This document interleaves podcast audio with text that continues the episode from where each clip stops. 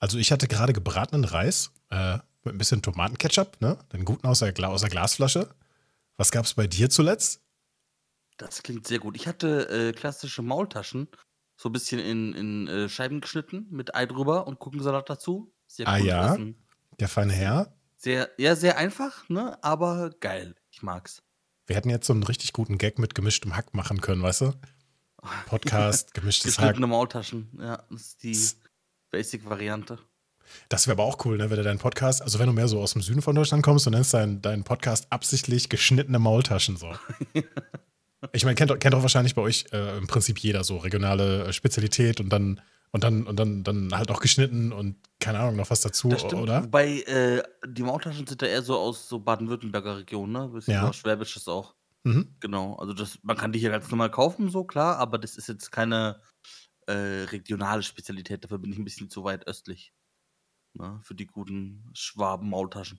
Okay. Möchtest du das Offensichtliche noch ansprechen oder warten wir, dass es jemand merkt? Das Offensichtliche? Ich weiß nicht, was du meinst.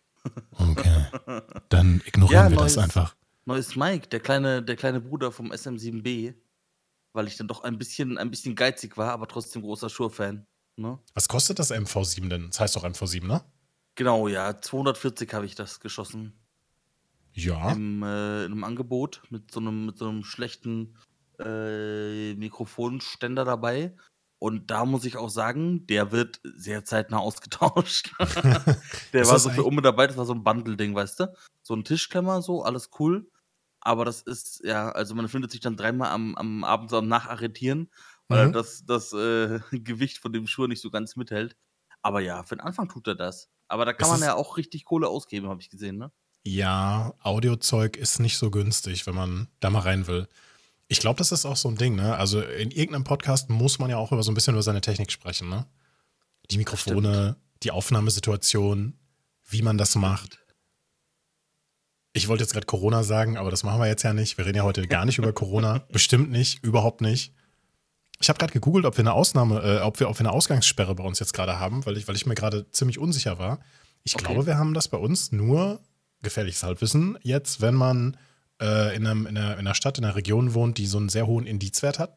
Aber sonst habe ich das, glaube ich, nicht. Nicht so wie bei euch da. Ja. Also mal zu Hause bleiben da. Ja, 21 Uhr, aber man gewöhnt sich dran. Ne? Das Einzige, wo das ein bisschen manchmal nervt, ist, wenn du halt am Wochenende jemanden mal Besuch willst, so, auch wenn das nur eine Person ist, aber du musst dann natürlich immer entweder halt vor 9 Uhr dich wieder verpissen oder du pennst halt da. So. Sonst hast du ein bisschen Probleme. Ah, Baby, es tut mir so leid, aber ich kann jetzt einfach, also sorry, ne? Du siehst ja, es ist schon nach 21 Uhr, ne? Boah, 21 Uhr ist aber echt schon hardcore. Ich weiß gar nicht, wann meine Erziehungsberechtigten damals darauf bestanden haben, dass ich um 21 Uhr zu Hause sein musste. Das ist ja schon echt lange her, oder? 21 Uhr, ja, weil wie heißt das? Die gesetzliche Schmerzgrenze ist ja 22 Uhr unter 18. Deswegen war das bei mir auch immer so 22 Uhr. Und dann hatte ich bei meinen Eltern auch immer so, naja, wegen der Straßenbahn und so, bis 22.10 Uhr war okay. Bis 22.20 Uhr hatte ich gehofft, dass nur meine Mom zu Hause ist. Und ab 22.30 Uhr habe ich verloren. Da war Polen offen. Also ich sag dir, wenn ich nicht mit dem Fahrrad irgendwie in die Stadt gefahren bin, das waren dann so 8 bis 10 Kilometer, je nachdem, wo du hingefahren bist in die Stadt, oder, ja, weißt ja selber, wenn ich mit dem Bus gefahren bin, ich weiß nicht, wann der letzte Bus fuhr, aber das war gefühlt super spät. 19 Uhr irgendwas oder 18:50 Uhr oder so. Also Straßenbahn gibt's da nicht, bis heute nicht. Warum auch? Ne, ist ja kein Ballungszentrum. Und öffentliche Verkehrsmittel waren halt schon immer schwierig. So, also immer schwierig. Ich meine, später gab's ja dann noch so diesen Nachtbus und das Ast, ne, Anruf-Sammeltaxi-Ding gibt's, glaube ich, bei euch auch. Ja, genau. Also, ja, so Nachtlinienbusse auf jeden Fall, ja. So ein Sammeltaxi nicht? Sammeltaxi nicht, nee, bei uns fahren ja auch normal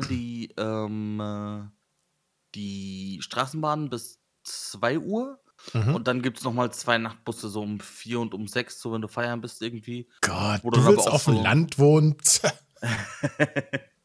Wo du dann aber auch so 2 Stunden nach Hause brauchst. Nee, aber wir hatten eben Straßenbahnen, haben uns auch meistens in der Innenstadt getroffen. Und da wusstest du genau, ne? Also ich hatte nie irgendwie, gab es auch noch gar nicht so mit App und sowas, wo ich so 16, 17 war. Aber da wusstest du einfach automatisch jede Fahrzeit, jede Abfahrt und so, an jeder Haltestelle. Und wo du noch eben eine Minute rausholen kannst und sowas, ja. Und dann war immer eher die Frage, hast du die bekommen? Also es gab halt diese typischen drei, weißt du? Es gab so die, wo du safe bist, aber eher gehen musst. Es gab die, wo du so ein bisschen zu spät ankommst, aber das ist noch Grauzone. Und es gab die, wo du gefickt bist. So, weißt du, so. Okay, Leute, die drei Möglichkeiten gab es. Ich muss jetzt gehen und ich weiß jetzt schon, das war nicht gut. Ja, genau, ja. Ich hatte das ja, aber wie gesagt, bei uns gab es das halt nicht, ne? Und dieses AST, ja. Das Sammeltaxi, das war so, die hatten Haltestellen, die waren meistens auch so bei so Bushaltestellen und ähnlichen Dingen, die hatten wirklich so ein kleines Schild, so ein AST, also Ast stand da, ne, AST, und du musstest dann da anrufen, wie bei einem Taxi, und die haben dir dann gesagt, yo, das Andros Sammeltaxi um 22 Uhr ist da, und wie viel seid ihr, yo, einer, zwei, drei, ne, dass die das so planen konnten, so ein bisschen, ne? Und das wurde bei uns stark genutzt, so in meinem Freundeskreis. Okay. Na, und das habe ich komplett übersprungen, weil, ne, ich habe nichts getrunken, also bin ich mit meinem eigenen Auto gefahren, als ich ein Auto hatte. Ja, und als ich kein Auto hatte, war es mir egal. Ne? Bin ich meistens eben mit dem Fahrrad unterwegs gewesen, auch nachts. Ne? Nachts um 3 Uhr mit dem Fahrrad nach Hause fahren war normal. Ne? So irgendwie 7-8 Kilometer, kein Licht dran, pff, egal. Heute würde ich mir denken, so, boah, wir sind bestimmt überfahren, Alter. Und ja, naja. Ja, da kriegst du ja auch mit der Polizei gute Probleme. So ohne Licht und sowas unterwegs, da kontrollieren die schon recht stark. Und bei mir das größere Problem wäre tatsächlich gewesen halt der Alkohol, ne? Mhm. Weil was viele ja nicht wissen, Leute, wenn ihr einsaufen geht und so, alles cool und ihr denkt, ihr lasst Auto stehen, natürlich auch vorbildlich, aber fahrt kein Fahrrad. Das hat tatsächlich 2 Freunden von mir den Führerschein ja erstmal gekostet, die konnten wir erstmal nicht machen, ne? Sondern erst dann später. Mit 19 oder so, weil die halt auch dachten, oh, Fahrradweg, so, weißt du, mit 3 Promille so irgendwie 8 Meter Breite gebraucht. Ja, ist sicherlich ungefährlicher als Auto, aber kann euch auch den Führerschein kosten, tatsächlich.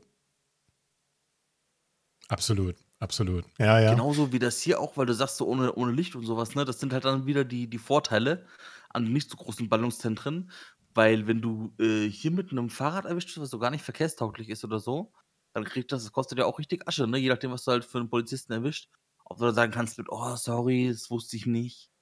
Keine Absicht. Ja, nicht okay. Die Batterie ist leer. Ja, so, come on, der, das wusste ich nicht, Zug, der ist aber echt schnell abgefahren, ne? Je nach Alter. Ja, aber das kommt immer auch drauf an, was du halt für einen Polizisten erwischt, ne? Ob der einen guten Tag hat oder ob der sagt, nope. Ja, ob der, vielleicht hat er Zeit, vielleicht hat er keine Zeit. Ja, nee, genau. Also, da wo, also, ich bin kein einziges Mal nachts an der Polizei vorbeigefahren. So ländlich war das. Da ist einfach keine Polizei. Wenn da nicht gerade ein Unfall ist oder irgendwie so, da ist keiner. Kein einziges Mal. In ich weiß nicht wie vielen Jahren bin ich jemals mit dem Fahrrad an der Polizei vorbeigefahren. Und ich bin jetzt nicht nochmal so diese Hardcore-Schleichwege, wo man dann so wusste, so, ja, da ist der Kerner, ne? So Waldwege oder irgend so ein Scheiß. Ne? Nee, ganz normal. Und ja, die Sache mit dem Licht oder so und auch mit nicht verkehrstüchtig oder du fährst durch die Fußgängerzone oder so ein Scheiß. So, ja, ich habe in der Fußgängerzone schon mal einen Zehner gelassen. Ist schon mega lange her. Ja, aber das geht ja, oder? Also das ist auch so calculated irgendwie, das würde ich halt auch machen. Ja. Wir haben auch so eine riesen Fußgängerzone in Würzburg, die zieht sich auch recht lange, da habe ich auch drauf geschissen. So, das ist wie irgendwie bei manchen Läden, wo du irgendwie kurz mal raus musst oder weil im Briefkasten oder so, da wird immer aggressiv im Halteverbot geparkt und dann im Zweifel holt man sich so einmal alle 2 Monate irgendwie einen Strafzettel ab. Okay. Bevor man da irgendwie so neuen Straßen... Also es gibt immer so dieses, bei diesen leichten Delikten, sage ich, gibt es immer so eine... Ja, so eine Quote. Also so, bei meinem, das hatte ich früher vielleicht mal kurzzeitig mit diesen so Parkscheinsituationen so, ne? Aber ja, jetzt genau. Jetzt nicht parken vor einem Feuerwehrausfahrt oder irgendwie sowas. Nee, so, ne? Das nicht. Aber es gab ein, zweimal so eine Situation, fährst mit dem Fahrrad durch die Fußgängerzone, siehst einen Polizisten, der winkt dich an, ruft in deine Richtung oder so. Und du biegst einfach ab und fährst weg. Weil ich meine, was soll er machen, ne? Ich meine, der wird jetzt kaum irgendwie coaching-mäßig. Ja, genau, was will er tun, wenn er zu Fuß unterwegs ist, so, ne? Sowas halt. Das gab es ein paar Mal. Und da gibt's dann immer natürlich diese Legende von deinem Kollegen, der irgendwie von einem Polizisten zugerufen bekommt, so, Sie dürfen nicht fahren und er ruft zurück so, wissen Sie eigentlich, wer ich bin? Und der Polizist sagt, nein, steigen Sie sofort ab. Und er sagt, dann ist ja gut und fährt weg, so, ne? Ich meine, wie... Aber Münsterländer stirbt langsam, wirklich. Das war sogar mehr Ostwestfalen, ne? Ostwestfalen, stimmt. Das war mehr so Ostwestfalen und alles, was dazwischen war. Nee, also die öffentlichen Verkehrsmittel, die sind seit frühester Jugend schwierig gewesen. Also da war das volle Programm bis, also es gab mehrmals die Situation, du läufst zum Schulbus, ja, und der Schulbus fährt vor deiner Nase weg und der Busfahrer guckt dich noch an. Und er fährt, weil ist nicht sein Problem, so, ne? Und ich meine, klar, die Leute aus der Stadt kennen das, ne? Es wird gefahren, wenn es gefahren wird, und wenn er zu spät kommt, dann kommt er halt zu spät. Aber ich verstehe das natürlich, aber auf der anderen Seite, ey, du denkst ja noch immer, wenn du jetzt Busfahrer wärst und du würdest sehen, da kommt noch so ein Dötz an mit seinem Schulrucksack, Tornister, was auch immer, hinten drauf, und der hat einen knallrot hochroten Kopf und er ist einfach zu spät dran, da hältst du doch noch mal eben an, oder? Ich glaube, weißt du, was das Ding ist? Ich glaube, du stumpfst da irgendwann komplett ab. Ja. Ich denke so, weil das merkst du auch bei den Jüngeren, die da so neu anfangen, wird auch noch da freundlich begrüßt und dann kommen sie rein und ja, nee, kein Problem, und dann irgendwann dann so die Älteren, so die mit 50-jährigen Busfahrer, denen ist alles egal, Bro, die haben alles schon gesehen. Und denen geht alles auf den Sack. Und denen geht alles auf den Sack.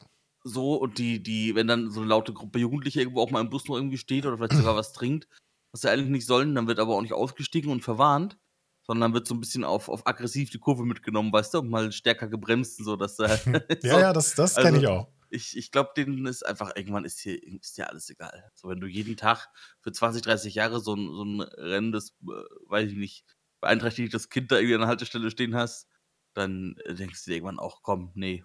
Oder steh eher auf. Nicht mein Problem, wie du so schön sagtest. Ich glaub, du erzählst es dann in der Zentrale, weißt du, so, heute, weißt du, ich wollte noch ein Foto machen, aber ey, hat keine Hand frei.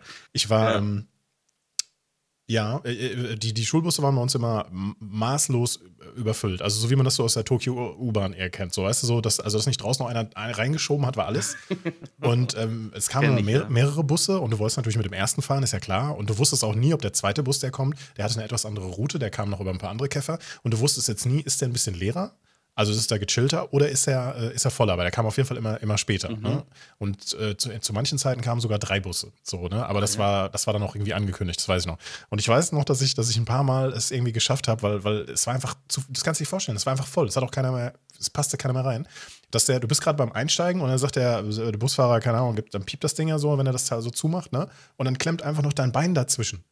Und der kriegt dann ja angezeigt, die Tür ist nicht richtig zu, aber er fährt, weil es ihm, weißt du, wie du schon sagst, es ist ihm halt scheißegal. Das würde heute wahrscheinlich auch kaum noch jemand so machen. Und ich weiß noch, ich habe mich halt mega erschrocken, weißt du, da geht dann diese hydraulische Tür, die hat ja so eine Gummilippe, ne, die geht dann so zu, so zack, und dann hängt einfach so dein Fuß raus.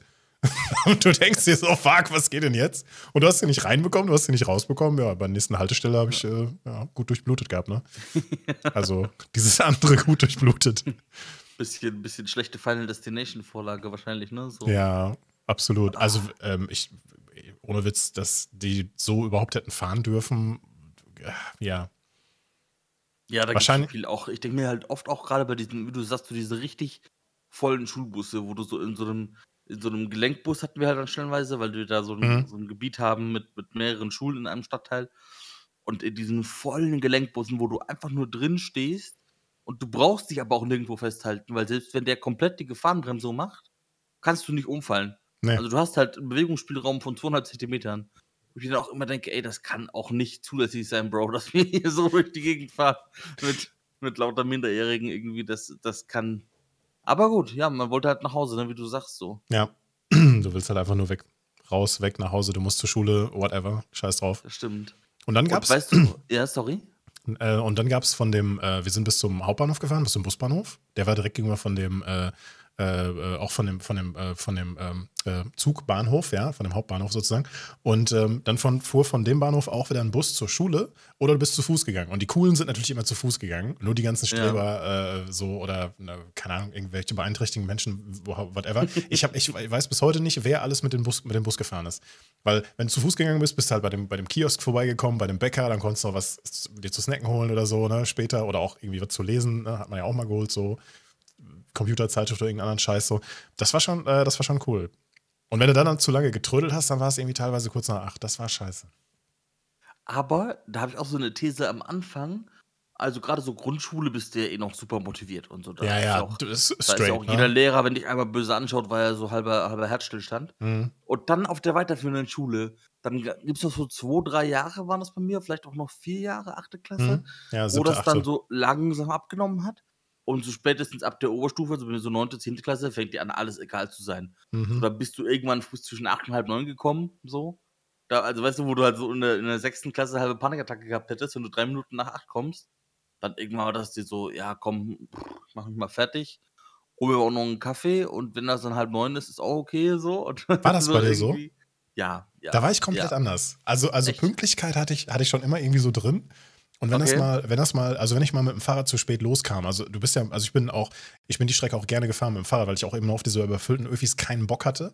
Und ich bin auch bei Schnee und Regen bin ich halt auch meistens gefahren. Also ich behaupte mal, den Großteil mit dem Fahrrad gefahren damals. Das war so drin. Und das war überhaupt kein Thema. Und ich konnte viel länger schlafen, weil mit dem Bus musste ich ja, keine Ahnung, eine halbe, dreiviertel Stunde teilweise früher aufstehen, damit ich den Bus kriege. Und mit dem Fahrrad war ich also mein Rekord waren irgendwie mal 11 Minuten bis zur Schule, aber da war ich halt auch tot, ne? Also da habe ich halt wirklich Vollgas gegeben und ich war sozusagen in Anführungszeichen im Training. Und wenn ich so ganz normal gefahren bin, war das irgendwo so zwischen 16 und 18, 19 Minuten so roundabout. Und da hast du auch noch alle Fahrradfahrer überholt. So, ne? Und das heißt also, ich konnte locker nach 7:30 losfahren und war immer noch easy pünktlich da, noch vor den letzten, die mit dem Bus gefahren sind, gefühlt.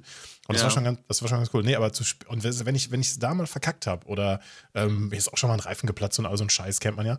Das fühlt sich so fies an, bei solchen Sachen so zu spät zu kommen, obwohl es eigentlich, wie du schon sagst, ne, du stehst da total drüber. Aber das hatte ich schon immer drin. Echt okay. Da war ich nicht so abgestumpft wie du. Das Witzige ist, ich habe da ja auch, also bis heute, so, ich habe mich da auch mal mit Double M, also dem lieben Micha, vielleicht kennen ja auch einige von den Hörern drüber unterhalten. Denn der hat das gleiche Phänomen wie ich, so im Alltag, auch so, wenn du irgendwie verabredest oder so. Und das sind so, ich sage jetzt mal, nicht relevante Sachen, ja. Sondern einfach so, ja, wir treffen uns da und da oder wir machen dies und das. Dann bin ich auch chronisch zu spät. So, das habe ich bis heute drin, so immer irgendwie spät dran, immer ein bisschen, ein paar Minuten drüber. Aber ich habe legit noch nie einen wichtigen Termin, also entweder verpennt oder war dazu zu spät. Also, dass die Bewerbungsgespräche, einen Zug erwischen, einen Flug erwischen. Bist du noch nie zu spät zum Flughafen gekommen? Nee. Da bin ich so das krasse Gegenteil, dass ich da so gefühlt 6 Stunden, da bin ich so der richtige Deutsche. Und wenn du dann so, also das heißt ja immer, glaube ich, bis maximal 2 Stunden vorher, bin aber auch lange nicht mehr geflogen, weiß nicht, ob das geändert wurde, aber ich glaube, bis 2 Stunden vorher solltest du dich ja eintreffen. Ich glaube, dann sitze ich so meistens 4,5 Stunden vorher, sitze ich schon da, so, da bin ich ganz krank. Aber so im Alltag, krass, bei so unwichtigeren Sachen, so, wenn du mich irgendwie um 8 einlädst und ja, treffen wir uns um 8 da und da, dann die meisten sind übergegangen dazu, dann zu sagen, wir treffen uns um 7:30 da, weil sie dann wissen, dann bin ich so um 10 vor da, weißt du, so. So. Weil, ja. Bin aber auch da das Gegenteil, wenn ich jemanden so um 8 zu mir einlade oder so und die klingeln dann 7:45, bin ich auch so cool, ja, wer ist denn das jetzt so, weißt du? Ich bin da, ja, im Alltag sehr schlimm, aber bei wirklich wichtigen Sachen noch nie passiert, nee. Ich habe schon legit zweimal das Flugzeug verpasst. Okay. Einmal mit der Freundin in Urlaub. Wir locker früh genug losgefahren, ne? Irgendwie so Autobahnfahrt zwischen 1,5 oder zwischen 1 Stunde 15 und 1 Stunde 45 bist du locker da, ne? Irgendwie Köln-Bonn oder sowas, ne? War ein Sonntag, also grundsätzlich natürlich dann auch Schleichverkehr. Dann Vollsperrung auf der Autobahn. Dann fiel andauernd das Navi aus. Davor nie, danach nie. Aber an dem Tag, es überhitzt, andauernd ausgefallen, whatever, ne? Ich bin danach bis nach Hamburg, davor nach, also komplett 4, 5, 8 Stunden mit dem Auto gefahren, nie ausgefallen, das Ding an dem Tag permanent, weil halt irgendwie Überhitzung hat einen Schaden, so, man weiß es nicht. Dann war die Umleitung, also auch über das Navi und auch über die Ausschilderung und so weiter, das war da irgendwie, war dann irgendwie so durch die Vorkäfer von Köln, da war an dem Tag verkaufsoffener Sonntag in Köln und dieser Köln-Marathon, also auch wieder viele Sachen gesperrt. Mhm. Und dann kommen wir an dem Flughafen an und wir denken so, ist das jetzt unser Flugzeug gewesen? Weißt du, das war so ein Scheißgefühl. Ja, dann buch mal einen Flug um, muss man noch ein bisschen Tatas nachzahlen. Okay. Auf der anderen Seite mit Hotel war zum Glück kein Problem. Mhm. Ja, und dann einfach mal den kompletten Urlaub um 3 Tage verschieben, ne? Es ging, aber es war scheiße.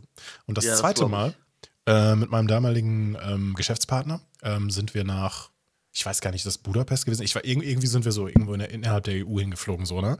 Und ich sitze schon auf glühenden Kohlen, ich will los. Ich so, Digga, hier, lass fahren. Das noch so vor, was machst du noch so Wichtiges? So, nee, ich muss das eben noch zu Ende machen. Ach, wir haben Zeit, ich guck mal auf die Uhr. Ja, wir fliegen ja ab Dortmund, alles kein Thema. Dortmund hieß von Lippstadt aus, du fährst auf die 44, Autobahn, gib Kette und wenn da jetzt nicht irgendwas Schwerwiegendes ist, bist du super schnell da, ne? Ja, und ich hatte das schon so im Gefühl, das ist zu spät. Das ist viel zu spät. Und er so, nein, ist kein Problem, kannst du eine Viertelstunde vor Check-in, kannst du da so ein, kein Problem, easy. Ja, war am Arsch, ne? Der Flieger war noch nicht abgehoben, aber das war irgendwie, ich glaube, Ryanair oder so. Und die haben dann einfach keinen mehr aus Sicherheitsbedenken oder warum auch immer nicht mehr reingelassen. Und dann durften wir schön umbuchen und ja, das war scheiße. Zweimal. Das passiert mir auch nicht nochmal.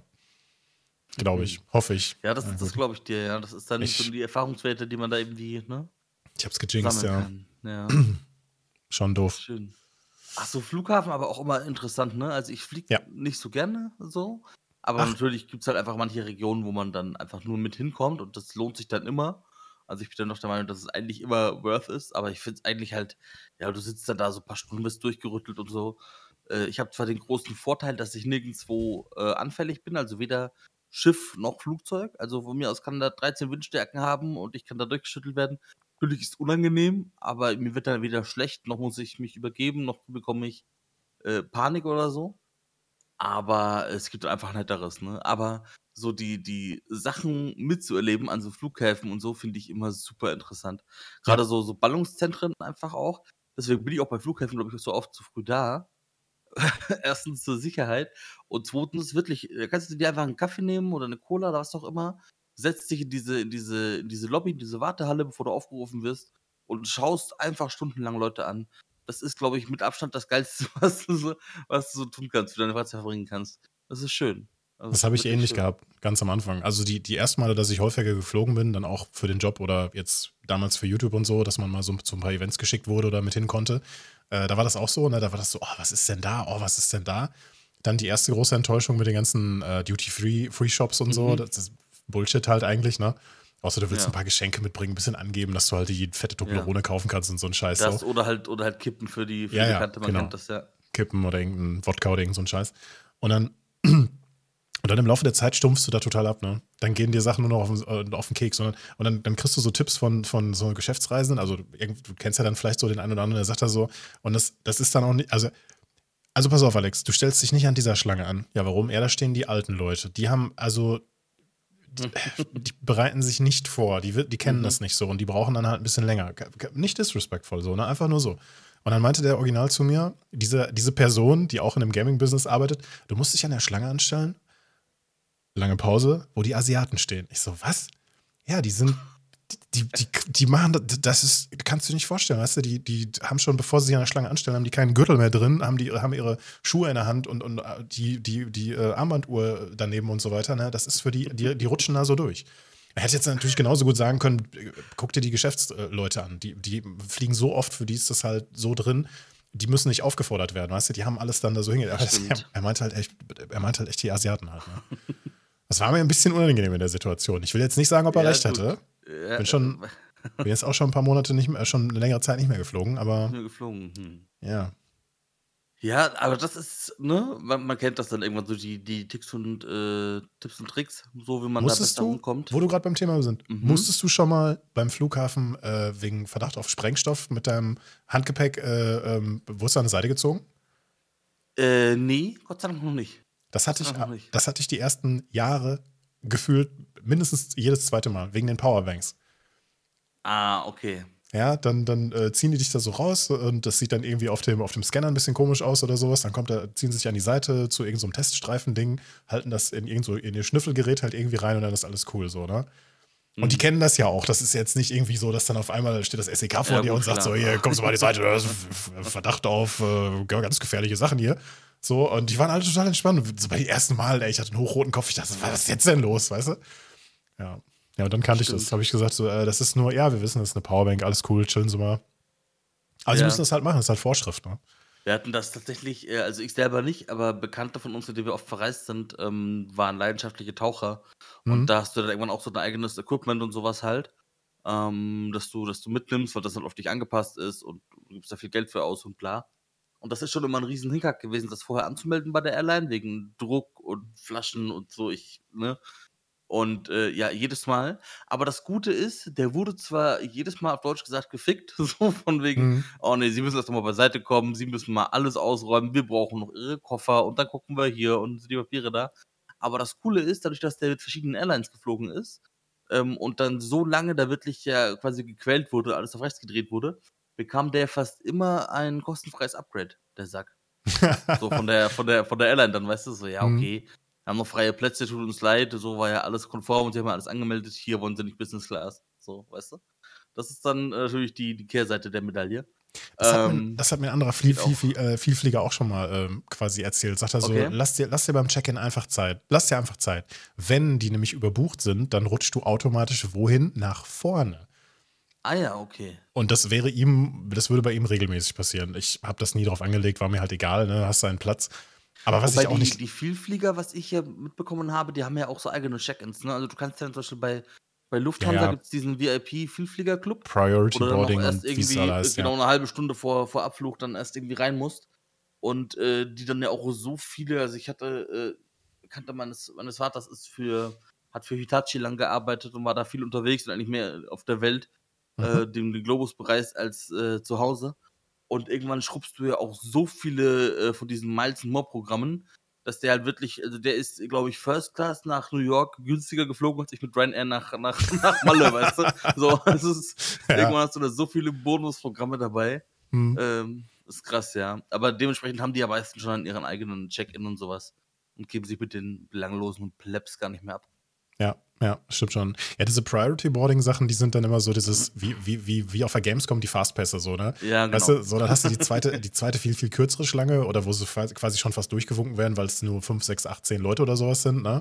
Oder auch für First Class hat ja auch einen eigenen Check-in meistens. Also eigentlich in der Regel schon. Ich sag's meistens. Ja. Meistens sind es die gleichen, ne? Bei den typischen Airlines. Da kriegst du dann vorher so Häppchen und sowas dann, ne? Bei Casey Neistat ab und an, wenn er dann dieser Lufthansa VIP-Dings da drin ist. Ja, das ist ja wieder dann die Lounge. Das ist ja die First Class oder die Business Lounge oder sowas halt immer. Das ist ja noch ein bisschen was anderes. Ich meine jetzt rein beim Check-in so, ne? Ach so, okay. Und dann hast du die ganz normalen Reisenden, die Pleb-Reisenden, ja. die stehen dann da und dann hast du da die ganzen Familien drin stehen mit den quengelnden Kindern und keiner hat Bock und alles dicht an dicht und es riecht ein bisschen unangenehm so, ne? Und dann, wir gehen mal rein, und die sitzen sowieso dann ganz vorne. Toll. Und grundsätzlich hört keiner auf diese Ansagen, gerade wenn das größere Flugzeuge sind, mit die mehr Zugänge zu den Flugzeugen haben. Und jetzt bitte die Passagiere von den Reihen so bis so. Ja, was macht Karl doof? Ja, muss nach ganz hinten, stellt sich aber ganz vorne an und kriegt dann vorne gesagt, ja, sie hätten sich eigentlich da vorne anstellen müssen. Achten Sie bitte beim nächsten Mal auf. Das habe ich nicht gehört, das wusste ich gar nicht. Ja, weil du Idiot nämlich nur auf deine Uschi gehört hast und dich da unterhalten hast die ganze Zeit, weißt du? Oh. Ehrlich, das ist eher, also ich bin da jetzt nicht so ein Korinthenkacker und auch nicht so der typische Allmann, ja, aber man kann sich doch mal kurz zusammenreißen, bitte. Das stimmt, ja. Was ich aber nicht checke, ist zum Beispiel bei der Bahn. Die Bahn hat ja auch speziell bei den ICEs und bei, keine Ahnung, Interregios und wie weiß der Geier, haben die ja eine bestimmte Abfolge. Und dann kannst du ja vorher auf dem auf dem Display sehen, welcher Waggon wo ist, damit du dich halt auch in diesen Bereich A bis F oder wo auch immer halt irgendwie hinstellen kannst und so weiter. Ne? Meinst du, das hätte ich einmal hingekriegt? Selbst wenn ich drauf geachtet habe, hieß es dann irgendwie später so, ja, nö, haben wir umgekoppelt, dein Waggon steht übrigens, gib Kette auf der anderen Seite. Das wollte ich gerade sagen. Ich bin ja 2,5 Jahre lang in regelmäßigen Abständen nach München gependelt zur Berufsschule. Und ich hatte da immer Blockunterricht. Und da bin ich mit dem ICE so für 3 Stunden hingefahren quasi. Und dann halt meistens Sonntagnachmittag, Spätnachmittag runtergeballert. Und Freitag nach der Schule wieder hoch und dann ging das meistens 3-4 Wochen, je nachdem wie lange der Block war. Und dann war wieder 2-3 Monate ganz normal Ausbildung. Ja, Block und Durchsatz. Und da bin ich regelmäßig ICE gefahren. Und tatsächlich muss ich einerseits das Klischee widerlegen, ich hatte dieses Verspätungsproblem sehr selten. Bin ich ehrlich, also meistens kommst du da eigentlich wirklich pünktlich durch. Aber was du halt auch sagst, so du buchst dein Ticket und so und weißt dann schon, okay, Waggon so und so, Reihe dies und das, Platz XY Und irgendwann weißt du ja auch, weil ich bin halt nur in diesen 2 Bahnhöfen gefahren, weißt du, so, das kennst du irgendwann wie aus der Westentasche. Und, aber wirklich gefühlt jedes dritte Mal, ja, Wagenänderung, hier und andere Wagen, Nummerierung und Sitzplätze sind nicht da und so. Das war tatsächlich sehr wild. Aber ich habe trotzdem mit der Bahn da ganz gute Erfahrungen gemacht. Das Ding ist aber auch, dass Würzburg-München ist so eine der Highspeed-Trassen oder der Highspeed-Anbindungen, die so gut ausgebaut sind, wo du also auch nur 1 oder maximal 2 Stops hast. Also Nürnberg auf jeden Fall und manchmal noch Ingolstadt. Aber dementsprechend sind die so sehr gut angebunden und war somit das teuerste Bahnprojekt vom Ausbau her. Das ist also wirklich sehr chillig, das zu reisen. Also neben Stuttgart. Ja. Genau, nur auch noch, es hat was gebracht. So, das ist ganz schön. Okay, alles klar. Nee, und da Sonntag war immer halt entspannt, weil Sonntagnachmittag fährt eigentlich kaum jemand tatsächlich. Da waren immer auch die ganzen Abteile und so meistens leer. Und sehr unangenehm wiederum von der Fülle des Zuges her war es am Freitag. Denn ich hatte immer meistens um 13 Uhr halt aus. Und dann haben ja die meisten Leute auch Feierabend, gerade dann auch die pendeln. Und alle Pendler so, jetzt erstmal nach Hause. Richtig, und vor allem diese Zugtrasse, die beginnt zwar in München, das heißt, du hast da auch schon mal keine Verspätung mal losfahren, aber die ballert dann quasi über Nürnberg, Würzburg, dann noch ein paar andere Zwischenstopps, ich kann es dir gar nicht genau sagen, bis hoch nach Hamburg ballert die durch. Und du hast dann quasi diese München-Hamburg-Route in, ich glaube, knapp 6 Stunden. Was ganz cool ist, aber dementsprechend ist da halt auch alles, was von München weg will in den Norden, ist in diesem verfickten Hurensohnzug, weißt du? So, also es war, jede Woche standen Leute, die nicht gebucht haben und so. Ist mir leider zweimal passiert auch, weil ich tatsächlich gebucht hatte, aber einfach nichts mehr frei war. Und dann stehst du da mal für 3,5 Stunden im Zug. Ja, das hatte ich einmal komplett unterschätzt. Ich musste mit dem Zug Richtung Hamburg, so irgendwie, also bis nach Hamburg, keine Ahnung, weiß nicht von wo es genau, aber hier auch Ecke Münster so in der Richtung. Und ich dachte halt so, ja, das ist ja irgendwie, ne, also es war Richtung Wochenende, es war nicht Wochenende so, es war Richtung, okay. ich sage jetzt mal Donnerstag oder vielleicht auch Freitag tagsüber oder sowas, ne. Und ich hatte ein Ticket und dann bei der Bestellung so Sitzplatzreservierung und ich dachte so, Sitzplatz, 2. Klasse, warum sollte man da einen Sitzplatz reservieren? Ich meine, du fährst mit dem Zug, ist doch useless, warum sollte man dafür Geld ausgeben, so, ne. Ich gehe da so rein, latsch da hin, ist ein Platz frei, ich setze mich da hin, habe auch null auf diese kleinen Displays geachtet, ne, reserviert oder besetzt oder was auch immer da so steht, ne. Ich habe das null gecheckt, weil das letzte Mal, dass ich mit dem Zug davor gefahren war, aber vielleicht 10 Jahre davor oder so, ne. Entschuldigen Sie, das ist, glaube ich, mein Platz, wo Sie drauf sitzen. Kann dann wahrscheinlich, ne? Keine Viertelstunde später. Entschuldigen Sie, Sie sitzen auf meinem Platz. Und ich so, ja, ist doch genug frei. Ja, aber wenn jetzt das gleich jemand anderes auf diesem Platz wäre, ja, dann muss ich ja aufstehen. Phänomen. Ja, genau, man kennt das. Und ich denke so, ja, entschuldigen Sie. Und ich war noch gechillt so. Der Zug wurde immer voller. Also hier, wenn er Richtung Hamburg war, kam es, desto voller war das. War auch nicht so eine mega lange Fahrzeit, so 3,5 Stunden würde ich schätzen, vielleicht 4 maximal. Und und dann passierte mir das noch zweimal. Entschuldigen Sie, sitzen auf meinem Platz. Und so die letzte 1,5 Stunden stand ich dann, ne? Beziehungsweise habe mich dann so in so einen Zwischenabteil einfach dann auf den Boden gesetzt. So, das war mir dann auch scheißegal. Da hatte ich einen Hals, da habe ich auch gedacht, ey, nie wieder ohne Sitzplatzreservierung. Da kannte ich aber noch nicht die Story, dass selbst wenn du einen Sitzplatz reservierst, es trotzdem sein kann, dass die Bahn sagt, tja, geht nicht. Doppelbelegung. Schön, dass sie reserviert haben, aber der Wagen ist heute nicht da. So. Ja, genau. So ein richtiger Arschloch-Move, so von wegen. Ach, sie haben in dem und dem Waggon haben sie den Waggon schon gefunden? Nee, versuchen sie doch mal. Ja, irgendwie so Bahnfahrten, das ist echt, wenn du, also auch genau wie beim Fliegen ist das so, Bahnfahrten haben mich irgendwann abgefuckt, wenn das einfach dann zu regelmäßig wurde. Das war dann so dieses, jetzt hängst du wieder 3 Stunden drin und so und dann geht irgendwann dann bist du auch genervt. So, dann bist du genervt, weil der Wagen nicht da ist. Dann bist du genervt von den Leuten, die sich irgendwo durchzwängen. Dann bist du genervt von irgendwelchen Leuten, die dann auf einmal so vor dir ihren Döner gefühlt auspacken, weißt du, so. Das fuckt dich dann fuckt dich wirklich ab. Aber ich habe so das Gefühl, Fliegen und auch Bahnfahren, genauso wie so lange Autofahrten, wenn du das nicht oft hast, super geiles Erlebnis, wirklich. Ja. Das ist eigentlich immer, passiert irgendwas Witziges. Und, ja, ich glaube, das ist wirklich so ein Ding, wo du irgendwann sagst, ja, wenn du das nicht machen musst, sondern einfach mal halt so just for fun irgendwie verreist, dann kann das wirklich sehr witzig sein und sehr klischeebehaftet. gerade bei so langen Reisen. Aber ja, und gerade Bahn steht und fällt halt auch extrem mit der Anbindung, ne?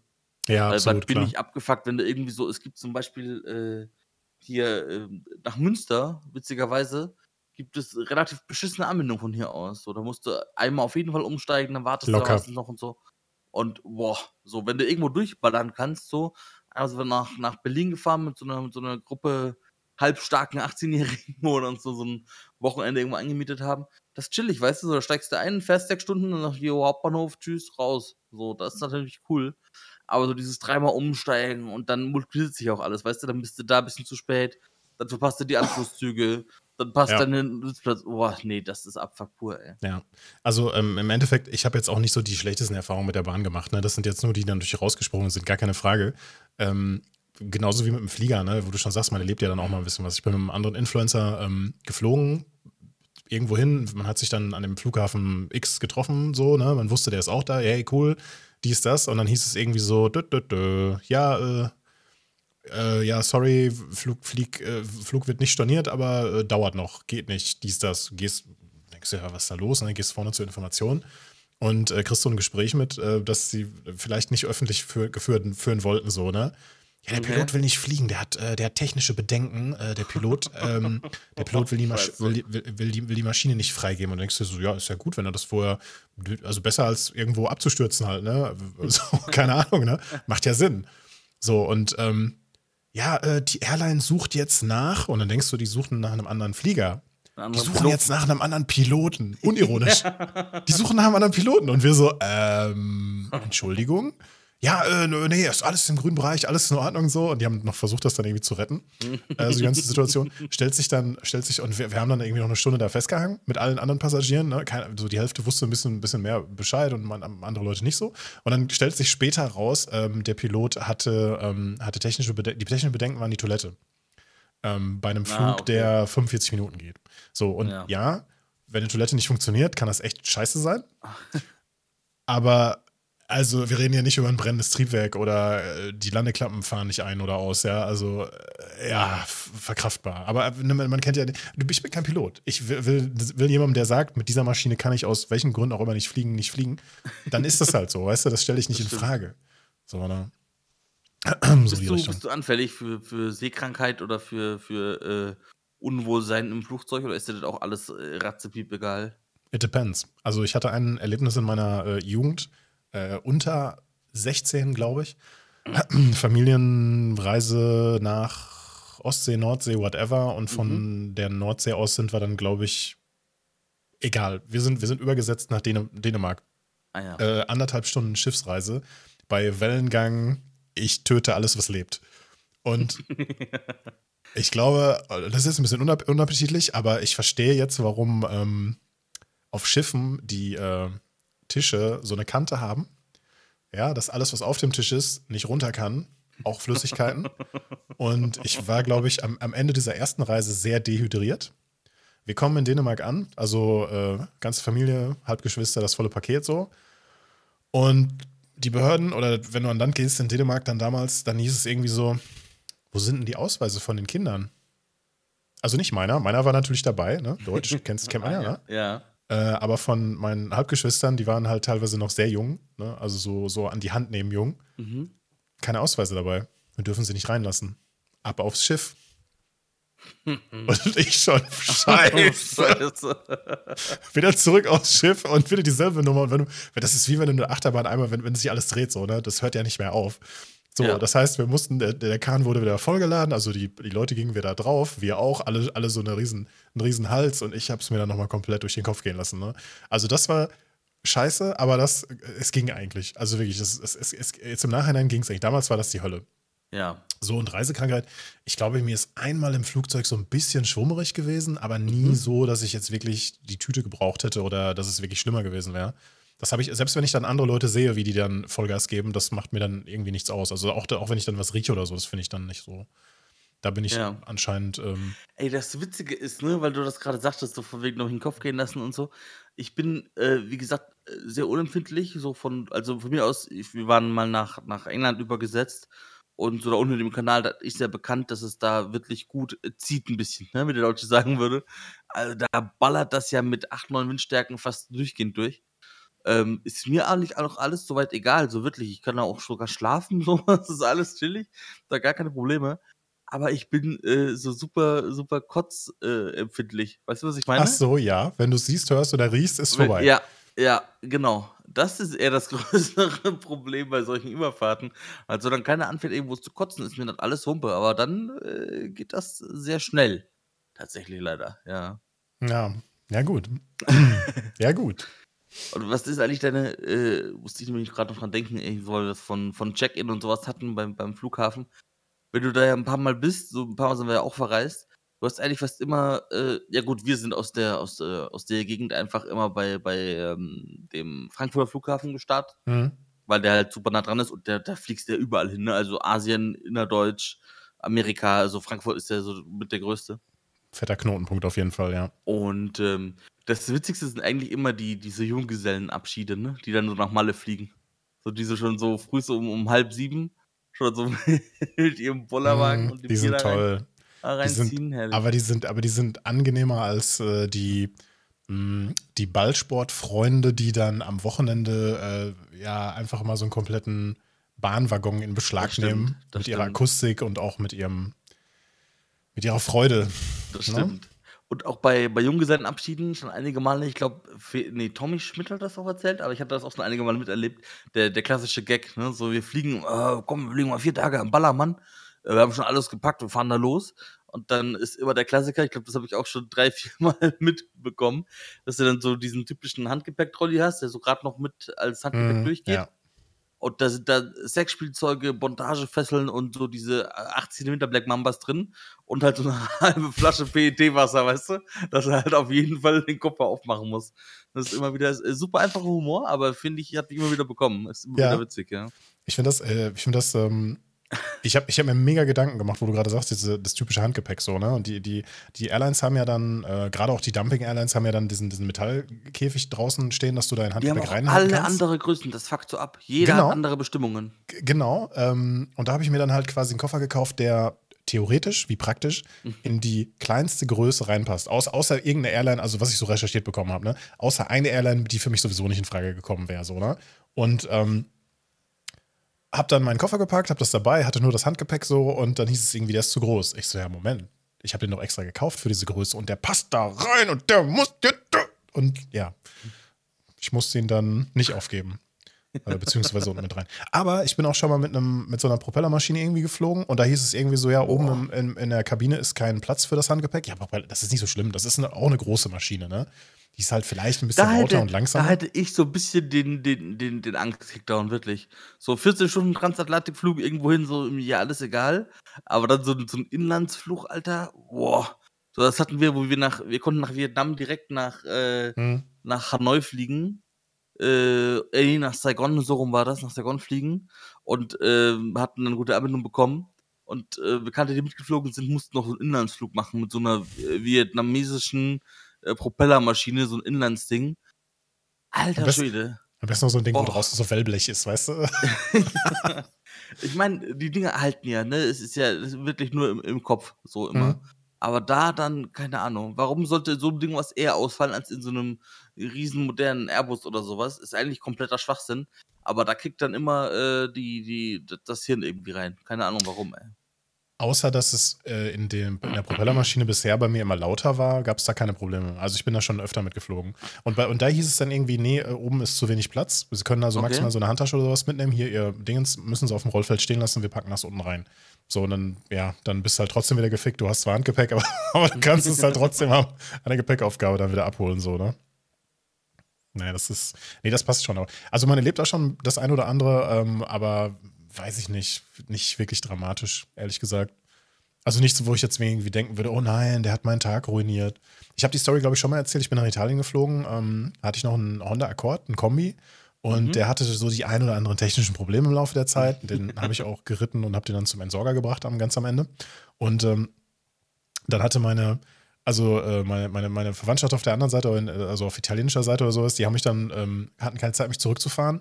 Und dann hat mich ein Bekannter von denen fahren wollen oder beziehungsweise der hat gesagt, nee, ist kein Problem, mein Fahrer bringt euch. Und das war dann so ein Großhändler. Und der Fahrer von dem Großhändler, also der legit quasi so eine Art Fahrer dann bei dem ist, der hat mich zurückgebracht. Und dann gingen wir auch durch diese Obsthalle, Obst- und Gemüsehalle. Und er so, ja, was willst du was mitnehmen? Ich so, nein, ich fliege mit dem Flugzeug. Ich habe hier meinen Koffer, mein Handgepäck und so. Ja, ist kein Problem hier. Ja, die haben mir so eine ganze, hier, so ein ganzes, wie nennt sich das? Ist das ein Pfund? Nee, keine Ahnung. Also so eine große Großpackung hier Erdbeeren. Das ist ja so eine. Boah. So eine Holzkiste quasi, so ein riesiges. Ja, genau, ja, wo dann auch dieses Papier oben drauf ist und so weiter, ne? Erst wollte ich es auf dem Flughafen also in Italien, wollte ich es auf dem Flughafen auf der Toilette stehen lassen. Dann dachte ich so, du kannst am Flughafen keine Pakete oder nichts irgendwie stehen, das machst du halt nicht, ne? Das kannst du mal, draußen wäre es noch okay gewesen, aber im Flughafen, das machst du halt nicht. So, und dann beim Check-in guckt mich dann die Stewardess die Angestellten bei dem Check-in irgendwie so an. Sehr weird. Und sie so, sorry, what is this? Und ich so, Strawberries? und sie guckt da so rein und sie so, okay, kein Problem. Und funny story, also das Ende der funny story war dann, mein Auto sprang nicht mehr an. Und dann habe ich natürlich so Leute, die dann beim Parkhaus auch reinkamen, habe ich dann angesaugt, so von wegen so, ja, sorry, mein Auto springt nicht an, könnten sie mir Starthilfe geben, ich habe Kabel da, ist alles kein Problem. Und dann war das so ein Ehepaar, die waren ein paar Jahre älter als ich. Und dann sagte sie zu mir, sind Sie nicht der junge Mann mit den Erdbeeren? Die waren halt scheiße in meinem Flugzeug. Und den habe ich dann halt erstmal so als Dank so die Hälfte der ganzen Schalen gegeben. Ich weiß nicht, so 6 Schalen oder so. Und ich hatte noch, ich weiß nicht wie viele. Ja, das war die Erdbeer-Story. Die war total gut. Krass, dass du, ihr hattet was, ne? Ich glaube aber auch als so Check-in-Security-Guy da irgendwie am Flughafen, da hast du auch schon alles gesehen, ne? Ja. Also von den wildesten Sexspielzeugen über Lebensmittel, die kein Mensch braucht, über Bargeldsummen, wo du denkst, okay, Bro, habt ihr jemanden abgestochen? So, ich glaube, da hast du wirklich schon alles gesehen. So, da schockt dich gar nichts mehr. So, wenn es hier irgendwie gerade ein Koffer voller Kokain ist, ist dir wirklich. Ja, dann freust du dich, wenn du mal einen Koffer mit Koks so findest. Ne? Da gibt es bestimmt eine kleine Beförderung. Also vielleicht gibt es eine Beförderung, wer weiß. Ne? Das stimmt. Nee, auf den Flügen nach Amerika habe ich das grundsätzlich immer gehabt, dass Menschen irgendwie irgendwas zu essen transportieren wollten, was dann gegen die Bestimmungen verstoßen hat. Ne? Irgendwie Wurst das oder so eine Suppe, fragen, so eingepacktes Zeug. Den Stewardess oder den Leuten von der Airlines ist ja eigentlich relativ Wumpe. Aber hattest du keinen Stress mit dem Zoll, wo du herkamst? Weil auch wenn das ja in der EU ist, aber trotzdem darfst du ja zum Beispiel auch aus manchen Regionen immer nur einen bestimmten Anteil und Geldwert und blablabla. Ja, also mitbringen. Nee, das war, also soweit ich das im Kopf habe, war das okay. Es hätte nur sagen können, die Airline hätte nur sagen können, nee, das nehmen sie hier als Handgepäck, dürfen sie es nicht mitnehmen wegen Verletzungsgefahr oder sowas. Das hätte natürlich sein können, klar, aber das weiß ich nicht. Und das war jetzt, also wir reden jetzt nicht hier über so ein irre großes Riesending, sondern halt, weißt du, so eine Schütte oder wie auch immer. Ja, aber ich sag mal, es ist so es ist aber so die Größe, wo das so mit Privatverzehr für den Eigengebrauch ein bisschen schwer zu rechtfertigen wird mit einer Person, weißt du? Meine Story war ja legit eigentlich, aber ich weiß, was du meinst. Ich hatte da keine Probleme. Haben mich zwar alle darauf angesprochen, das war mir auch ein bisschen unangenehm, aber es gab keine Probleme mit dem eigentlichen Transport und dem Transfer dann mit dabei. Aber wie du schon sagst, ich glaube, die haben im Prinzip schon alles gesehen. Alles. Ja. Nee, mein Surfboard muss mit, das muss jetzt in die Kabine. Ja, das hätten sie vorher. Nein. Ich weiß nicht. Also Reisen kann schon echt witzig sein, aber halt auch super fucking anstrengend. Ne? Also wenn du ab und zu reist, ist das cool, weil dann ist es so Adventure Time, ne? Wenn du regelmäßig reist, dann wird das irgendwann zu einer lästigen Pflicht. So, ja, du musst jetzt dahin. Und dann denkst du, irgendwann kommst du an den Punkt, wo du dir denkst, so, das hätten wir uns jetzt aber auch sparen können. Also da muss ich doch nicht direkt vor Ort sein, ne? Ja, das ist, was ich vorhin auch mit der Bahn und so meine. Ich glaube, ab und an ist das ganz cool. Mhm. Und da kriegst du dann noch irgendwie viel an Abenteuer und so irgendwie und nice Stories mit. Aber ich glaube, regelmäßig ist das, ja. Andererseits, wenn man das dann macht, weil nochmal, um den Kreis zurückzuschließen, so was du vorhin sagtest, Öffis und so, Schulbus, siehst das. Das war so lange nie ein Problem für mich, auch im Alltag immer. Ich wusste alle Zeiten auswendig, bis du dann mal ein Auto hast und dann mal umgestiegen bist. Und ab dem Moment ist jetzt so, mit dem Bus irgendwo hinfahren. So, ich hab das zig Jahre lang gemacht, so weißt du, also Minimum 13, so. Easy. So, da hast du auch irgendwann alles im Kopf gehabt. Brauchtest nie eine App oder irgendwelche Pläne, weil du wusstest sofort, ja, okay, da fährt die 5 hin, da steigt die 19, da fährt der. Wenn du den nicht kriegst, dann kannst du den nehmen. Das hast du irgendwann, wenn du tatsächlich fährst, weißt du das. Ja. Und das war so lange alles easy, bis man dann so ein Auto hat, ja. Da ist der Mensch, gewöhnt sich da sehr schnell um, ey. Wahnsinn. Oh ja, absolut. Absolut. Und heute ist das so, oh, kann ich da parken? Nee? Ah. So, weißt du? Ah, weiß ich nicht, habe ich keinen Bock drauf. Ja, man gewöhnt sich da echt schnell dran. Und abschließend zu dem Reisethema. Ja, als ich das erste Mal dann in so einer riesengroßen, fetten Eisenbahnhalle stand und alles war irgendwie busy und jeder hatte was zu tun und da hinten wurden Döner gegessen und da vorne irgendwas anderes so ey, da wurde mir auch nicht langweilig so, ne? Ja. Und so meine letzte Reiseerfahrung, die war dann halt so, ich war froh, dass meine Kopfhörer Rauschunterdrückung hatten, ich war froh, dass ich so wenig Krach wie möglich gehört haben, die Leute gingen mir eigentlich nur noch auf den Sack. Und ich dachte mir einfach nur so, warum bist du jetzt, warum warst du da? War das jetzt wichtig, dass ich da war? Nee, ne? Hat mich nicht wirklich weitergebracht, so. Also, die letzten Male fand ich so echt lästig, ganz ehrlich. Echt? Okay. Ja. Dabei hattest du doch, war nicht an deiner letzten Reisen die America-Reise, oder? Unter anderem das, ja. Das war cool, keine Frage, das hat auch Spaß gemacht. Da habe ich auch eine Menge gesehen und auch was erlebt, so. Das war witzig. Aber speziell der Rücktransfer war schon sehr anstrengend. Ja. Wobei, das Witzige war, das war ja auch Lufthansa, aber nicht Economy, sondern irgendwie, wie nennt sich das, Economy Plus, Economy Premium mit Economy. Mit dieser erweiterten Beinfreiheit, ne, die heißen immer so ein bisschen, das ist so Business auf Wish bestellt quasi, aber auch ein bisschen mehr als Economy, ja. War cool. Also wirklich, das war, du hattest genug Beinfreiheit nach vorne, du hast ein bisschen mehr Distanz zu deinem Nachbar, also du teilst dir nicht immer diese scheiß Seitenlehne mit deinem Ellbogen oder sowas und du hast auch nicht immer diesen awkward Schulterkontakt, so, weißt du, wegen so, oh, hallo, ja, ich bin auch hier. Nee, ohne Scheiß, war super angenehm. Keine Ahnung, was das wirklich mehr gekostet hat. Das wurde ja übernommen, aber krass. Aber ohne Scheiß, also ich hätte mir das auch nicht entgehen lassen wollen. Ne? Also es war jetzt nicht, ich sage jetzt nicht irgendwie, oh nein, warum war ich nur da oder so. Das jetzt nicht. Ja, nee, anstrengend ist es auf jeden Fall. Gerade dann bei so Richtung Asien oder Amerika, die Flüge, da schallert bei mir auch immer der Jetlag mit rein. Also ich habe so... Einmal waren wir in Ägypten halt, da bist du auch nur 5 Stunden unterwegs, alles cool. Aber da hast du halt keine Zeitverschiebung, ne? Weil das halt gleicher Breitengrad ist. So, da ist das dann easy. Aber so Jetlag bin ich halt super empfindlich. Das schallert mich komplett aus der Welt, bin ich ehrlich. Einmal, komischerweise hatte ich überhaupt keine Probleme. So, manchmal hast du das einfach, dann kamst du heim und war so, okay, einmal pennen, ein bisschen später eingeschlafen und am nächsten Tag wieder drin. Aber sonst bin ich, Jetlag ist ganz, ganz wild bei mir. So. Ich hatte das mit dem Jetlag schon beides, aber die letzten Jahre, auch zum Beispiel diese Amerika-Reise, außer dass dein Schlafrhythmus so ein bisschen zerstört ist, so, hat es mich nicht aus den Socken gehauen. Weder als ich hingeflogen bin, noch als ich zurückgeflogen bin.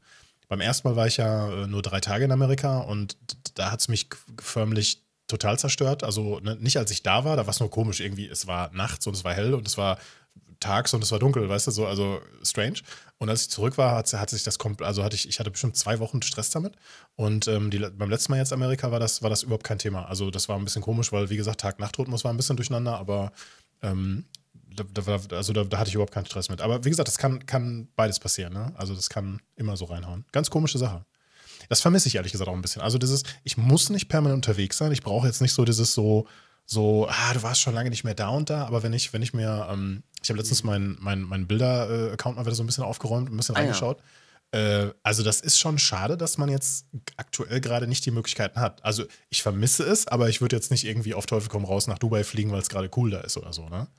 Ja, apropos Dubai. Dubai, okay. Apropos Dubai, wusstest du, dass wenn man als Influencer in dem Land arbeiten möchte, dass man eine Lizenz braucht? Was? Okay, nee. Also so einer wie Herr Desue beispielsweise, der müsste für seine Tätigkeit auf Instagram, YouTube etc., müsste der eine Lizenz haben bei einer staatlichen Stelle.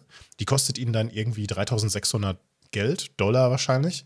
Und da kriegt man dann so gewisse Verhaltensregeln aufgedrückt. Also so ähnlich wie wenn du jetzt hier in Deutschland sowas wie eine einstweilige Verfügung unterschreiben würdest. Da verpflichtest du ja gewisse Sachen nicht mehr zu machen oder sowas. Ja, genau. Und da geht es dann um so Sachen wie, dass man Man verpflichtet sich dann irgendwie nicht über den politischen Diskurs, Religion und solche Sachen halt irgendwie zu sprechen, um das nicht irgendwie anzufeuern oder sowas. Damit versucht der Staat das dann so ein bisschen so, ich sag jetzt mal, unter Kontrolle zu haben oder so zu dämpfen, so nach dem Motto, oder? Krass, oder? Das ist heftig, ja. Ich aber glaube, die meisten Leute ein bisschen über so Zweitwohnsitz oder sowas da irgendwie raus, oder? Gibt es bestimmt irgendwelche Grauzonen? Dass du sagst, bist doch in Deutschland als Hauptding gemeldet irgendwie und du wohnst da nur, oder? Das kann auch sein, aber ich glaube, die meisten Influencer werden das genauso wenig beherzigen wie irgendwelche Regeln in anderen Ländern so. Das wird dann halt so, naja, solange sich keiner beschwert, juckt das halt, ne? Oder so, ja. Ich kann mir nicht vorstellen, dass ein Simon Desue das weiß. Ich kann mir nicht vorstellen, dass, wer lebt denn noch da hinten hier? Keine Ahnung, unser Prinz von Anhalt. Das Witzige ist, wenn man so Leuten wie es gibt auf Twitter gibt's mehrere Accounts oder Influencer zum Beispiel, wo dann auch immer mal ganz gerne so der ein oder andere Instagram-Account so ein bisschen hops genommen wird, bloßgestellt wird. Da leben erstaunlich viele Menschen, haben ihren Hauptwohnsitz nach Dubai verlegt, eben steuerliche Gründe wahrscheinlich. Ja. Und es ist schön warm und man kann einkaufen gehen. Thema Maskenpflicht und so ist da auch noch ein bisschen anders, ne? Ja. Theoretisch, aber das wäre für mich, also ich meine das nicht böse, aber das wäre für mich kein Land, in dem ich mich permanent aufhalten wollte. Nee. Wäre so Mentalität und alles da hinten, auch wenn ich es nicht wirklich kenne und das jetzt vielleicht so ein bisschen das ist unbekannt, ich weiß noch nicht so genau, da müsste man sich erstmal mit beschäftigen, aber schwierig. Ja, da bin ich aber auch leider ein bisschen spießig, muss ich dir echt sagen. Es gab doch auch mal diesen ich hoffe, ich weiß den Namen richtig. Ansonsten werden die bestimmt korrigiert werden in den YouTube-Kommentaren oder auf Twitter oder so. Aber ich meine, er hieß Hauke, der war bei den Rocket Beans auch und bei Game 2 war der mit dabei. Und der ist da ausgestiegen und arbeitet so ein bisschen noch freiberuflich fürs Fernsehen und eben auch noch für Game 2, schreibt da auch noch Beiträge und so. Aber ist halt nicht mehr hauptberuflich dort. Und der ist nach Japan, wollte eigentlich nur so 2-3 Monate ein bisschen chillen Urlaub machen, dies, das. Kam nach Japan rein, 3 Tage später Lockdown, nix rein, nix raus. Sie bleiben erstmal mit ihrem Arsch hier. So. Und hatte da halt überlegt, eigentlich erst ein bisschen länger zu bleiben, sich das anzuschauen, wegen einem Visum. Um dann vielleicht langfristig dahin auszuwandern, auszuziehen und so, weil er halt sagt, er kann über Laptop und so überall arbeiten. Er macht so Autorenbeiträge, die er von überall aus machen kann und er fand die Kultur sehr interessant. Mhm. Und jetzt hat er letztens eben dazu auch mal in einem Talk mit Game 2 so ein bisschen geäußert, dass er sagte, naja, jetzt ist eigentlich eher so ein Friss- oder Stirb-Ding gewesen. Denn Japan sagt, ja, wenn sie unbedingt möchten, können sie auch ausreisen, auch mit der Pandemie. Aber dann ist erstmal für 3 Jahre oder 4 Jahre ihre Visum-Möglichkeit oder ihre Möglichkeit auf ein Visum verstrichen. Wenn, dann müssten sie jetzt da bleiben. Und ja, jetzt chillt er halt da so. Er kann seine Einnahmen machen, er arbeitet halt von dort aus so. Ja, also ich beneide sowas, nicht im Sinne von, ich würde das gerne wollen, ich fühle mich schon so sehr wohl hier, aber ich bin leider so bei so Lebensentscheidungen, manche machen das so gefühlt locker flockig, so, ja, ich wandere jetzt mal dahin aus oder ich arbeite jetzt mal dahin oder ich fliege jetzt mal für, weiß ich nicht, auch in Urlaub irgendwie nach Papua-Neuguinea, so in der Holzhütte, weißt du, so irgendwie, so diese Schiene. Manchen Leuten fällt es halt einfacher. Ich finde das super cool und super spannend auch, so, und ich liebe die Storys. Aber ich bin da schon sehr spießig und konservativ und da hier weiß ich, was ich hab und so. Und immer wenn ich über diesen Schatten gesprungen bin tatsächlich, und ich war ja auch mal in Vietnam zum Beispiel oder eben auch in Ägypten, nicht nur in den touristischen Gebieten, sondern auch ein bisschen dann weiter runter Richtung Äthiopien und sowas weitergegangen. Das war super interessant und wirklich immer augenöffnend und totales Erlebnis und ich würde das niemals missen wollen. Aber wenn man mich so fragt, ist trotzdem so, ja, Nordsee, vielleicht Italien, Mittelmeer, sowas. Also, ich bin da ein sehr bequemer, spießiger Typ leider, muss ich ehrlich sagen. Finde ich ein bisschen sad. Ja, aber das steckt ja erstmal in vielen Leuten einfach so drin. Das ist ja nichts Negatives erstmal, ne? Ganz klar. Heftig. Ja, man verpasst aber halt ein paar Sachen, ne? So, ja, natürlich, klar. Natürlich, klar. Da brauche ich auch meinen Mund nicht besonders weit aufmachen. So, ich bin ein bisschen rumgekommen, aber so weit dann halt auch nicht. Ne? Auf der einen Seite, ja, da ist natürlich auch so ein bisschen der Neidfaktor damit dabei gegenüber Menschen, die da so lockerflockig mit umgehen. Aber auf der anderen Seite, wir haben ja alle auch gewisse Storys bei einer gewissen Show auf Vox gesehen, die dann jeglicher Logik entbehren. So von wegen, ja, wir wandern aus in ein Land, dessen Sprache wir nicht sprechen, ohne Geld zu haben. Und wir machen da... ja, das ist natürlich auch radikal dumm, ne? Also das ist, braucht man nicht sagen. Nee, aber ich meine, jetzt ist es so auch nach dem Abi bei uns oder nach der Ausbildung, hatte ich einen, der meinte so, ja, ich habe jetzt ein bisschen Geld angespart und ich nehme jetzt meine Gitarre, hat halt hier in der Band gespielt, so eine Hochzeitsband nebenher als Verdienst und war mit der Gitarre recht stark, konnte auch singen und so. Und so, jo, ich habe mir jetzt mal 2 Jahre Zeit genommen, nehme meine Gitarre jetzt mit, irgendwie einen Koffer voll mit Klamotten und dann fliege ich nach Neuseeland. Ich so, ja, wie und dann? Ja, dann mal gucken, wird dann irgendwo auf Farmen aushelfen oder irgendwie ein bisschen Straßenmusik machen, ein bisschen Kohle einnehmen, gucken, dass ich irgendwo pennen kann, dass ich bei Leuten, wo ich dann arbeite, auch unterkomme und so. Ja, ist und krass. Der hatte da die geilste Zeit seines Lebens. Ich bin so denken, Dicker, ich flieg doch nicht nach Neuseeland, wenn ich nicht mal mindestens weiß, wo ich für die ersten 3 Wochen sicher untergebracht bin und dann aber bitte auch noch weiß, wo ich einen Plan B hätte, falls das da nicht klappt. So, weißt du? So ich weiß genau, was du meinst, aber diese Mentalität. Der ist da eingestiegen und der wusste nicht mal, wo der die Nacht in der ersten Nacht pennt. So. Aber hatte natürlich auch auf Insta, so habe ich das gesehen damals, das waren so die Anfänge von Insta, hat auch viel auf Facebook und sowas gemacht. Die Zeit seines Lebens, ne? Der hat Leute kennengelernt, Storys erlebt und so, total wild. Kam auch über die Runden, hat alles geklappt, alles funktioniert. Aber da denke ich mir so, boah, das wäre, also ich glaube, ich hätte Albträume und wäre schweißgebadet, so bevor das losgeht. Ich bin bei so einer Sache auch eher der Planungstyp. Also ich muss das nicht alles in trockenen Tüchern haben. Ich muss jetzt nicht so eine Reise nicht von A bis Z komplett durchgestylt und geplant haben. Das muss ich nicht. Aber ich muss jetzt nicht, also das könnte ich auch nicht. Da bin ich ganz ehrlich, da muss ich auch gar nicht irgendwie bei dir, ja. so reingehen und sowas. Der von meinem letzten Vermieter, der hatte 2 Söhne und der jüngere Sohn, der war dann auch mit seinem Abi, keine Ahnung, mit irgendwas war er fertig. Wir hatten nicht so den engsten Kontakt. Und ja, wo ist denn der jetzt? Ja, der macht Work and Travel in Australien und Neuseeland. Ja. Ich so, und wir so, so ein Treppengespräch so, oh, das ist aber okay, ja, alles klar. Und der hat das dann irgendwie etwas länger als ein halbes Jahr gemacht. Und ursprünglich wollte er dann eigentlich nur kurz wieder zurück nach Deutschland, kurz ein paar Sachen regeln, dies, das, Ananas und dann sofort wieder rüber. Und da hat ihn seine Familie erstmal so ein bisschen so die Werte des Lebens mitgegeben und hat gesagt, so pass mal auf, also bisher hätte der Vater das alles bezahlt, weil die hatten, also das war nicht das einzige Haus, was sie besessen haben, die hatten, wohl ein bisschen Kohle. Und bisher habe ich das ja alles finanziert und alles schön und gut, so, ne? Aber wenn du das machen willst, dann musst du das auf deine Kappe nehmen. So, ne? Ist ja alles toll und ich finde das auch schön, dass du dich so mit allen verstehst. Ja, er ist dann nicht mehr geflogen. Hat dann aber ein halbes Jahr, ein Dreivierteljahr oder ein Jahr später, irgendwie sowas, hat dann, die hatten noch im Keller, die so eine Art Partyraum. Und den haben die dann irgendwie benutzt, wenn die, wenn die von der Party zurückkamen, wenn die gesoffen hatten oder sowas und irgendwer nicht mehr nach Hause fahren konnte, da lag schon eine Matratze und so weiter und da haben öfter mal irgendwie so Leute gepennt, so, ne? Und, der Notfallraum quasi. Genau, so der Notfallraum. Und wir hatten jetzt, und im Keller hatten wir nur einen einzigen Raum. Der war auch nicht abgeschlossen. Wir hatten eigentlich ein ganz gutes Verhältnis zu diesem Vermieter. War eigentlich alles top. So, und irgendwann rannte uns da öfter mal so derselbe Typ, der nur Englisch kannte, über den Weg. Und dann war das halt ein Kollege von ihm, den er da halt kennengelernt hatte, der dann auch mal in Deutschland war für ein paar Wochen oder Monate. Und das war ihm ganz witzig, ne? Hast mal so Hello and Goodbye gesagt, aber zu mehr ist es dann halt auch nicht gekommen, ne? Schon ganz cool. Schon echt ganz cool. Ja gut, so sponsert bei Eltern ist natürlich auch, dann würde ich das wahrscheinlich auch machen. So, weißt du, wenn du das so sicher weißt, so, ja, okay, Kohle kommt rein. Dann dahin so, okay, das würde ich auch fühlen.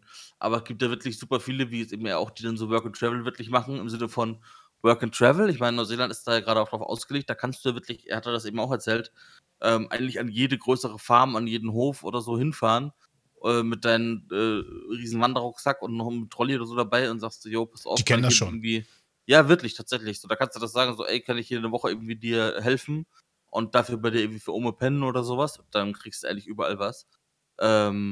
Aber das finde ich dann eben ohne diesen finanziellen Background schwieriger, ne? Wenn du natürlich sagst, ja, du sparst vorher oder du hast es von deinen Eltern irgendwie mit und du pimmelst einfach am Strand rum. Ja, das würde mir auch reingehen. So, ne? Das ist jetzt nicht das Problem. Aber so immer wieder nach Arbeit suchen und gucken, wie man da irgendwie über die Runden kommt, ja, Bist du schon mal auf Ibiza gewesen? Nee, noch nicht. Ibiza fand ich von den Mittelmeerinseln, die ich bisher gesehen habe, am gechilltesten. Das hatte noch so eine ganz eigene Grundstimmung. Ich meine, jede dieser Inseln hat natürlich so Locations, die dann von einem gewissen Partyvolk quasi eingenommen wurden und die können auch sehr unangenehm sein, um das jetzt mal ganz nett zu formulieren, so, ja. Aber so diese Grundstimmung auf Ibiza und so ein bisschen auch so ein bisschen abseits von dem typischen touristischen Ding irgendwie, das war super entspannt. Und da kam meine Ex kam damals dann auch immer so auf die Frage, ja, da müsste man mal länger sich aufhalten, da müsste man länger mal wohnen, da müsste man mal dies, müsste man mal das. Ich so, ja, und wie finanzierst du das? Du hast keinen Job, bei dem du übers Internet arbeiten kannst, so, ne? Überleg dir das vorher. Ja, aber das Klima ist ja, okay, dann hast du halt kein Geld in der Sonne. Das ist ja auch nicht gerade besser, so, ne? Also das Blöde ist, ich kann bei solchen Sachen auch super die Bremse sein, so in meinem Kopf, ne, dass das dann erstmal alles scheiße ist. Das ist ja gut, dass man in so einer Konstellation mit 2, 3, 4 Leuten so jemanden dabei hat, der auch mal vor den Risiken warnt. Aber natürlich ist so ein Anker dann zu haben, in vielen Situationen vielleicht auch nicht gerade die schlauste Vorgehensweise, wenn man das erleben will. Ne? Bin ich leider genauso, ja. Aber hast du dir das dann schon überlegt? Und du bist ja auch komplett unabhängig, irgendwo einfach zu sagen, ja komm, fick mal das deutsche Klima hier und scheiß mal drauf und hol mir irgendwo in, weiß ich nicht, Ibiza, Madeira, Sardinien, Korsika, Malle, Fuerteventura, irgendwie so ein kleines Häuschen. Würde jetzt nicht so auf ungemäßig, so kaufen mal das Stockwerk mit dazu, weil das war dabei. So, sondern einfach irgendwo so eine gechillte Mietwohnung und ein bisschen am Strand pimmeln und abends ein paar Stunden zocken und streamen. Das erste Hast du schon mal überlegt oder irgendwie noch gar nicht? Das erste Mal, dass ich damit Kontakt hatte, war bei meinem allerersten Fuerteventura-Urlaub. Da haben wir dann immer so die Rentner damals am Strand gesehen, die dann so ihre